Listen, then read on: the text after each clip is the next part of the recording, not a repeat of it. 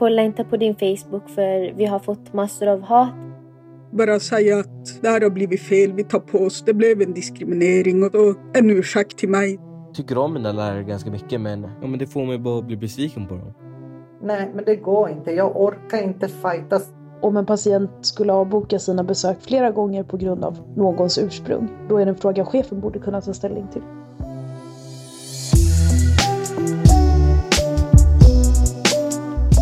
Alla delar av samhället måste arbeta mot rasism.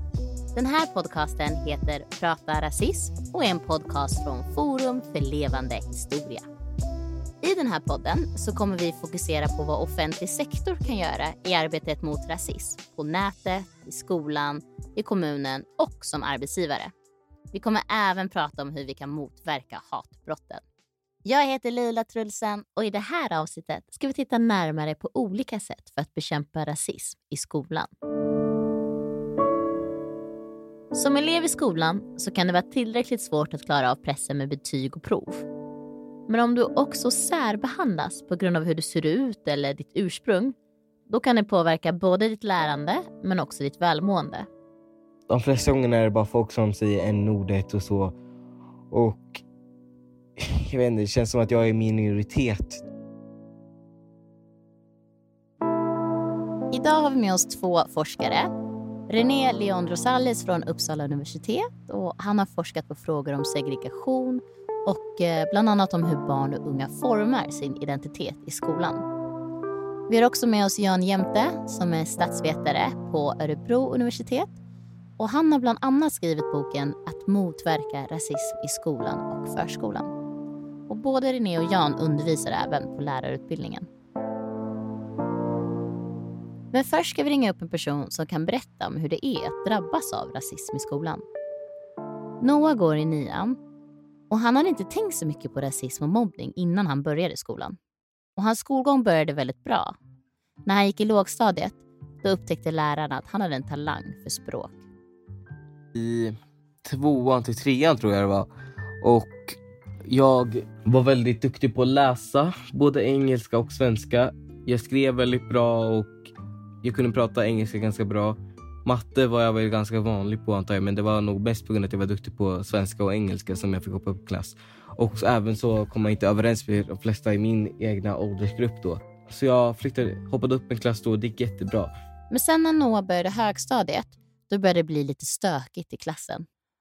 Och hans klasskamrater, de slutade helt enkelt att prata med honom. Mm, alltså jag var inte helt utfrusen men det var vissa som frös ut mig och det fick mig att känna mig väldigt ensam och de flesta personer som frös ut mig var folk som gick i min klass. Jag kunde fortfarande umgås med folk i andra klasser.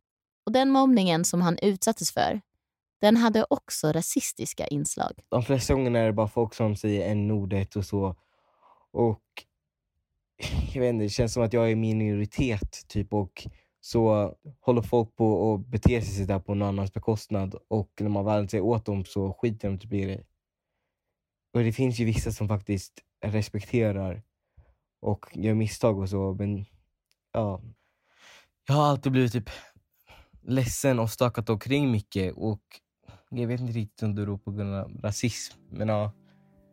Kanske på, på grund av mobbning som har sin grund i rasism kanske. En dag så hade han grupparbete med några andra klasskamrater. Okej, okay, så vi satt i ett grupprum vet du, i en smal korridor. Det var väldigt litet.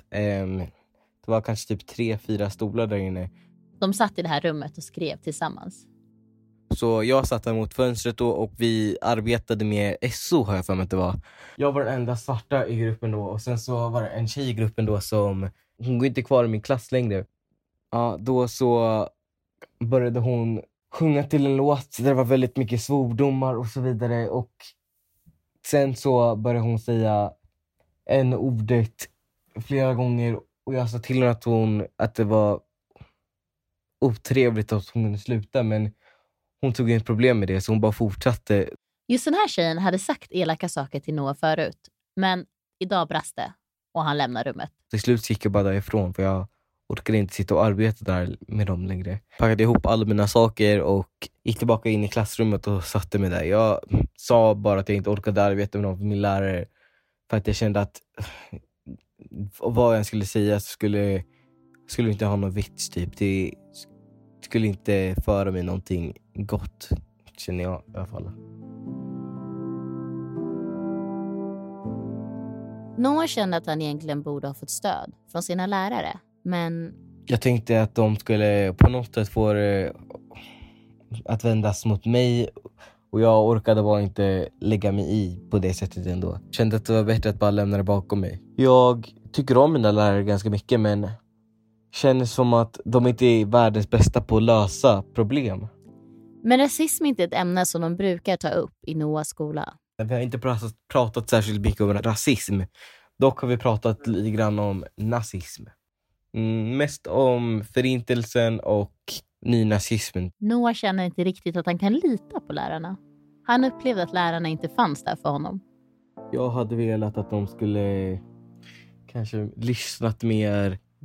Jag vet inte, jag känner mig kanske mest bara besviken på dem. Ser de inte nog på något annat sätt för jag känner att det kanske inte riktigt är deras skyldighet, mer personerna som beter sig dåligt skyldighet, typ. Men trots allt det här så känner Noah ändå att han har vuxit från den här situationen.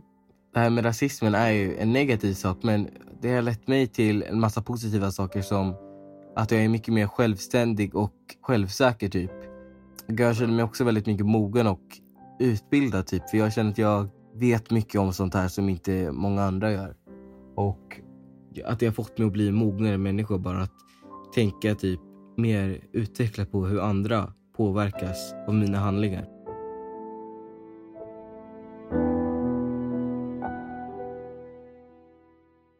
Här med mig har jag René Leon Rosales som är universitetslektor på Uppsala universitet.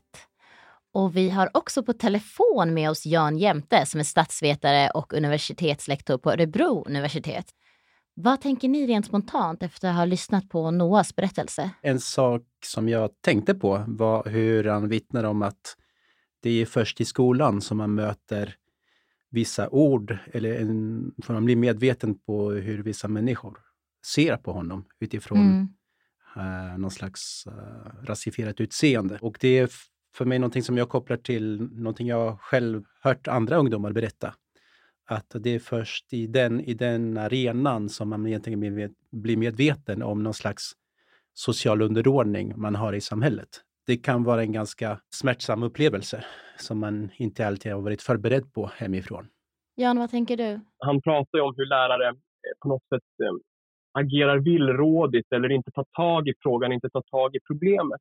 Det, det, det är många faktorer som lärare behöver tänka på samtidigt här. Först och främst är det ju den utsattes position och det uppdrag man har att motverka kränkning och missgynnande. Att se till att stoppa det i samma stund som det kommer till uttryck, att utreda och åtgärda och se till att det inte händer igen. Det är ju, det är ju prio ett här. Men det handlar ju också om att man har ett uppdrag att jobba med dem som i det här fallet utsätter.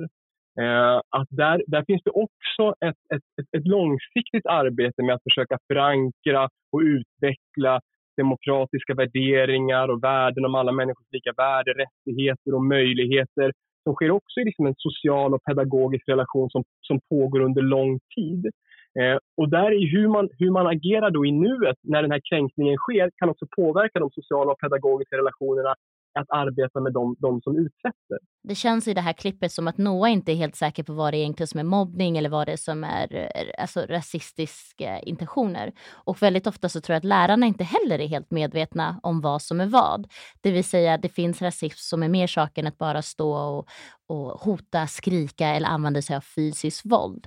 Vilka andra sätt kan rasism ta sig uttryck på skolan? Och hur måste lärare hantera att det finns fler sätt att eh, arbeta mot dem? Det här klippet vittnar också om att det finns eh, en viss sätt att konceptualisera eller förstå rasism som ofta reducerar det eller mest har fokus på någon slags medveten ideologi kopplat till politiska partiet, ofta kopplat till nazismen, ibland kopplat till Sydafrikas apartheidlagar eller eh, USAs eh, segregationslagar under Jim Crow-eran. Eh, det är ofta någonting som är långt borta någon annanstans eller är det bara vissa grupper i samhället som håller på med det. Och det, det, är någonting som rasismforskare menar är väldigt problematiskt därför att det reducerar vår förståelse av det här fenomenet till ofta medvetna intentioner i, i ytterst. Liksom, att någon är rasist därför att den är elak. Ungefär. Och det här sker då eh, ofta bortom intention. Det kan också ske genom snälla människor ytterst. Och jag fastnar på att killen vi hörde i början här säger att men jag tycker om mina lärare. De är i grund och botten snälla, men de har inte kunnat hantera det här på ett bra sätt. Eh, och då tror jag att vår förståelse av rasism måste byggas så som vi förstår andra maktordningar i samhället. När det gäller till exempel eh, ojämställdhet i samhället så re vi reducerar inte frågan om eh, uh, maktobalans mellan män och kvinnor till att det finns vissa män som är elaka och det är de som uh, står för det här. Nej, vi, vi kopplar det till normer, till institutioner och så vidare. På samma sätt måste vi förstå rasism idag, att det är någonting som pågår i det lilla också. Precis som Noah beskriver i det här klippet, när han kommer till, till ledningen eller till lärarna och säger att det här är vad jag upplever och det här är vad jag uppfattar. Och att man inte har förutsättningar att känna igen och ta det på allvar för vad det är. Och då är risken att det där mötet faktiskt blir en andra kränkning, vilket också finns i, i forskningen. visar just att när man när man kommer och berättar och rapporterar om sina upplevelser av rasism så reduceras det eller omvandlas eller förändras till någonting annat och hur det också då påverkar den personen som, som beskriver eh, och upplever problemen. Man, man har haft en historisk tendens att agera mot rasismens mest explicita uttryck. Den form av rasism som syns och hörs och som kommer till uttryck i verbala kränkningar, i ryktesspridning, i hot och i våld. Eh, där har skolan liksom lagt sina, sin, sin största kraft. Och i det, i det arbetet så har man också tenderat att förstå eleven som den huvudsakliga problembäraren. Alltså det är eleven som kommer med, med rasismen och skolan har konstruerats som den goda kraften som ska hantera och agera i relation till det, till det problemet. Forskningen, precis som René är inne på idag, eh, visar ju på hur rasismen är mer komplex än så och hur rasism kan ta sig en rad olika uttryck på olika nivåer, såväl i skola som i pedagogisk verksamhet. Eh, och här är en av utmaningarna är ju att jobba med att på något sätt försöka bredda och vidga den förståelsen så att man kan ge lärare ökade kunskaper och förutsättningar för att känna igen den här typen av uttryck i, i, sin, egen, i sin egen skola.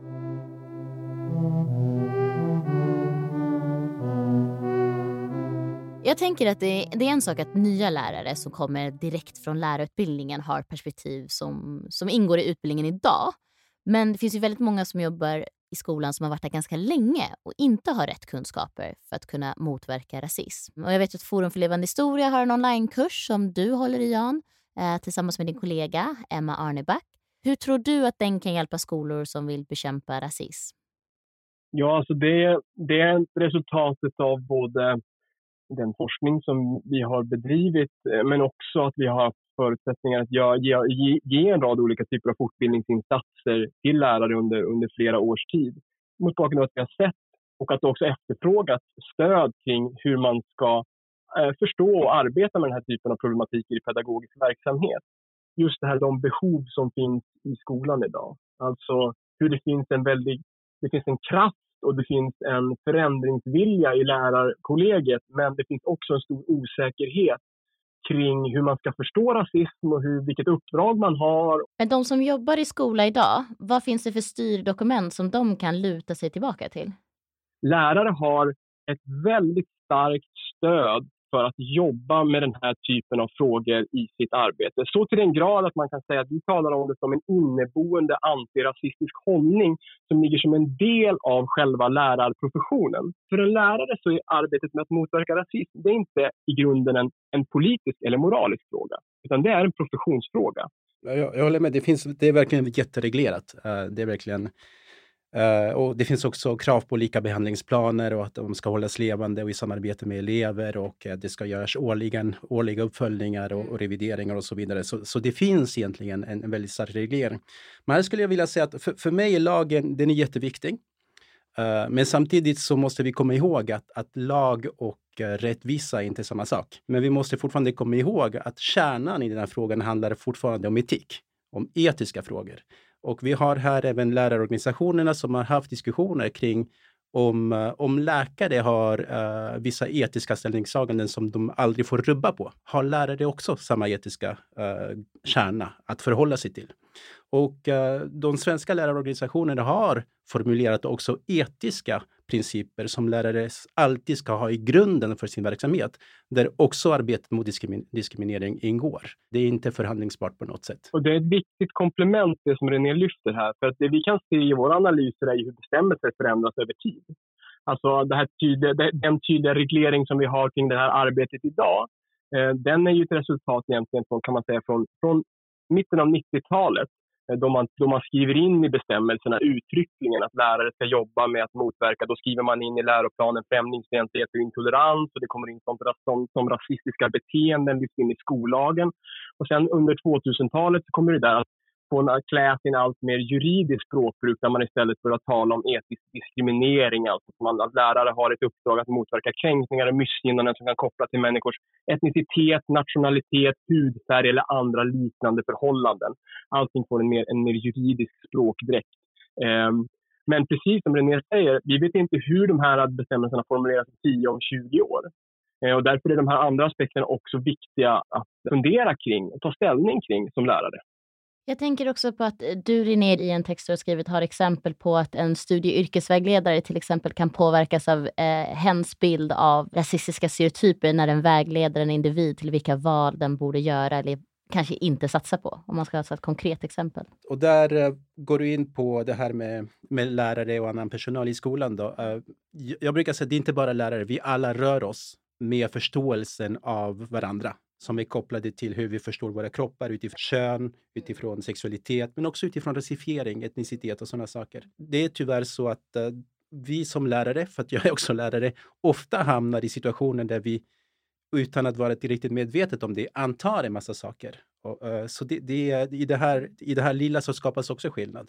Just den här erfarenheten där unga vuxna kommer ihåg möten med kuratorer eller studievägsledare som på något sätt har förmedlat till dem att jaha, du vill bli jurist. Ja, men du kanske inte når dit. Du kanske ska satsa på att bli något annat istället. Det, återkom, det återkommande tema i många intervjuer och också i annan forskning. Lena Sawyer, eh, en forskare från Göteborgs universitet som har skrivit om detta. Så det, det, jag tror att i, det lilla så kan lärare omedvetet skapa skillnader som för elever blir väldigt kränkande, sårande, eh, utan att läraren riktigt märker det alltid det knyter så tydligt an till de strukturella dimensioner som, som René lyfter också.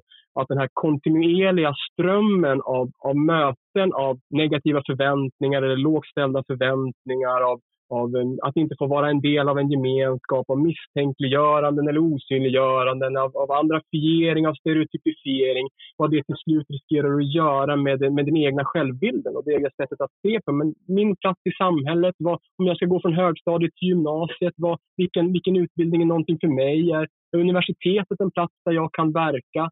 Så det är, när, när alla de här individuella erfarenheterna och uttrycken som, som, som är mer beskrivna, de summeras upp och formar mönster så påverkar de i hög grad barn och ungas förutsättningar att lära och utveckla. Och det här när jag var inne på att prata om det här att skolan har haft en historisk tendens att bli den goda kraften och att eleverna blir de potentiella problembilden eller problembärarna.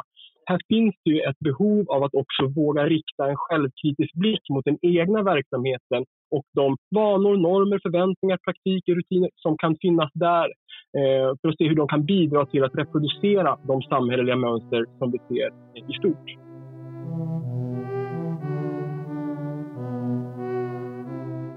De här ämnena om rasism och hur man ska hantera det i skolan, tror ni att det är för tungt för lärare att ta tag i det?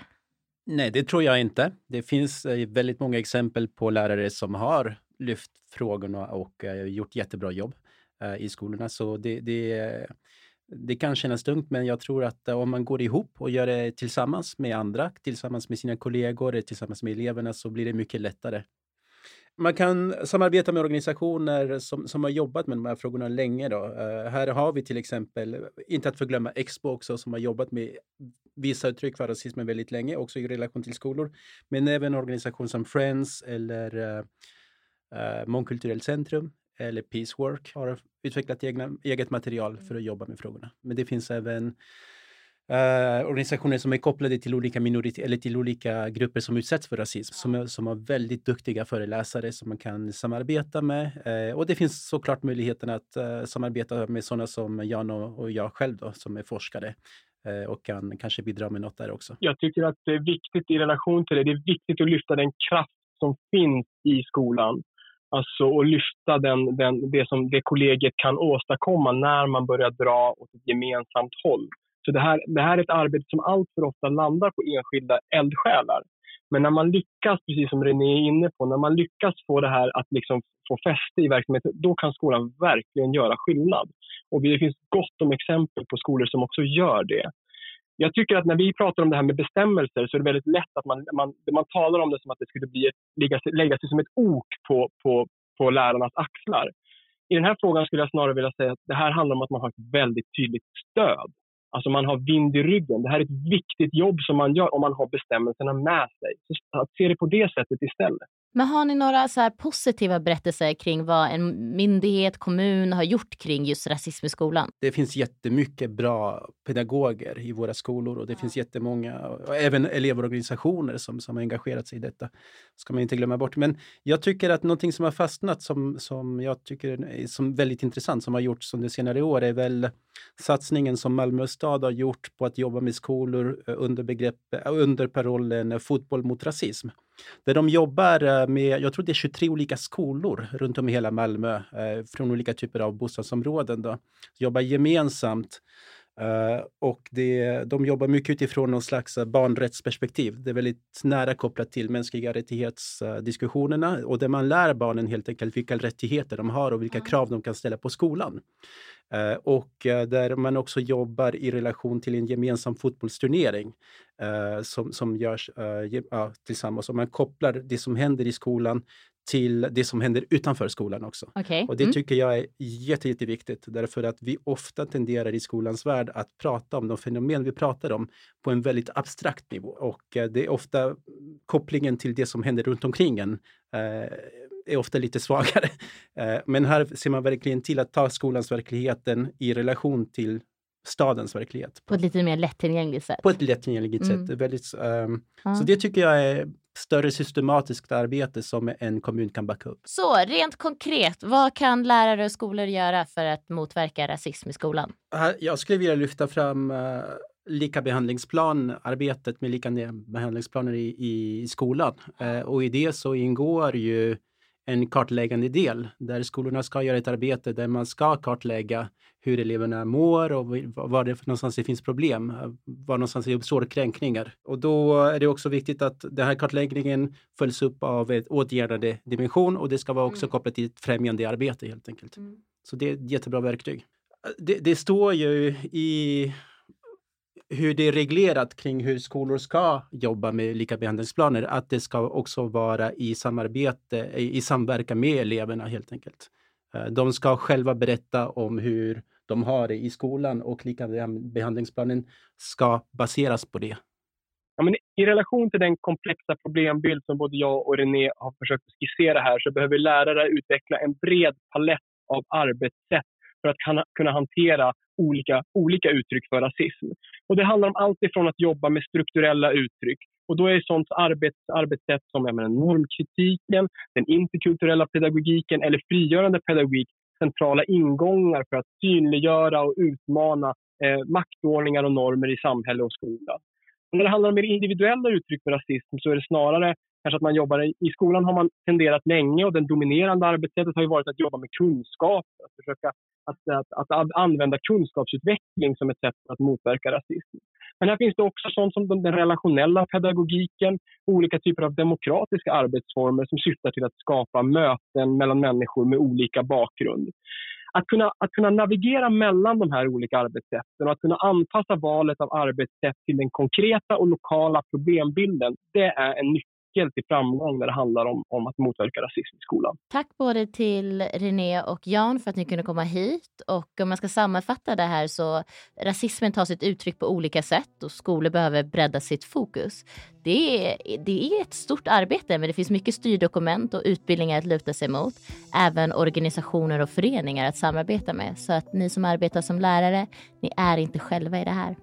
Så återigen, tack för att ni kom. Tack själv. Tack ska ni ha.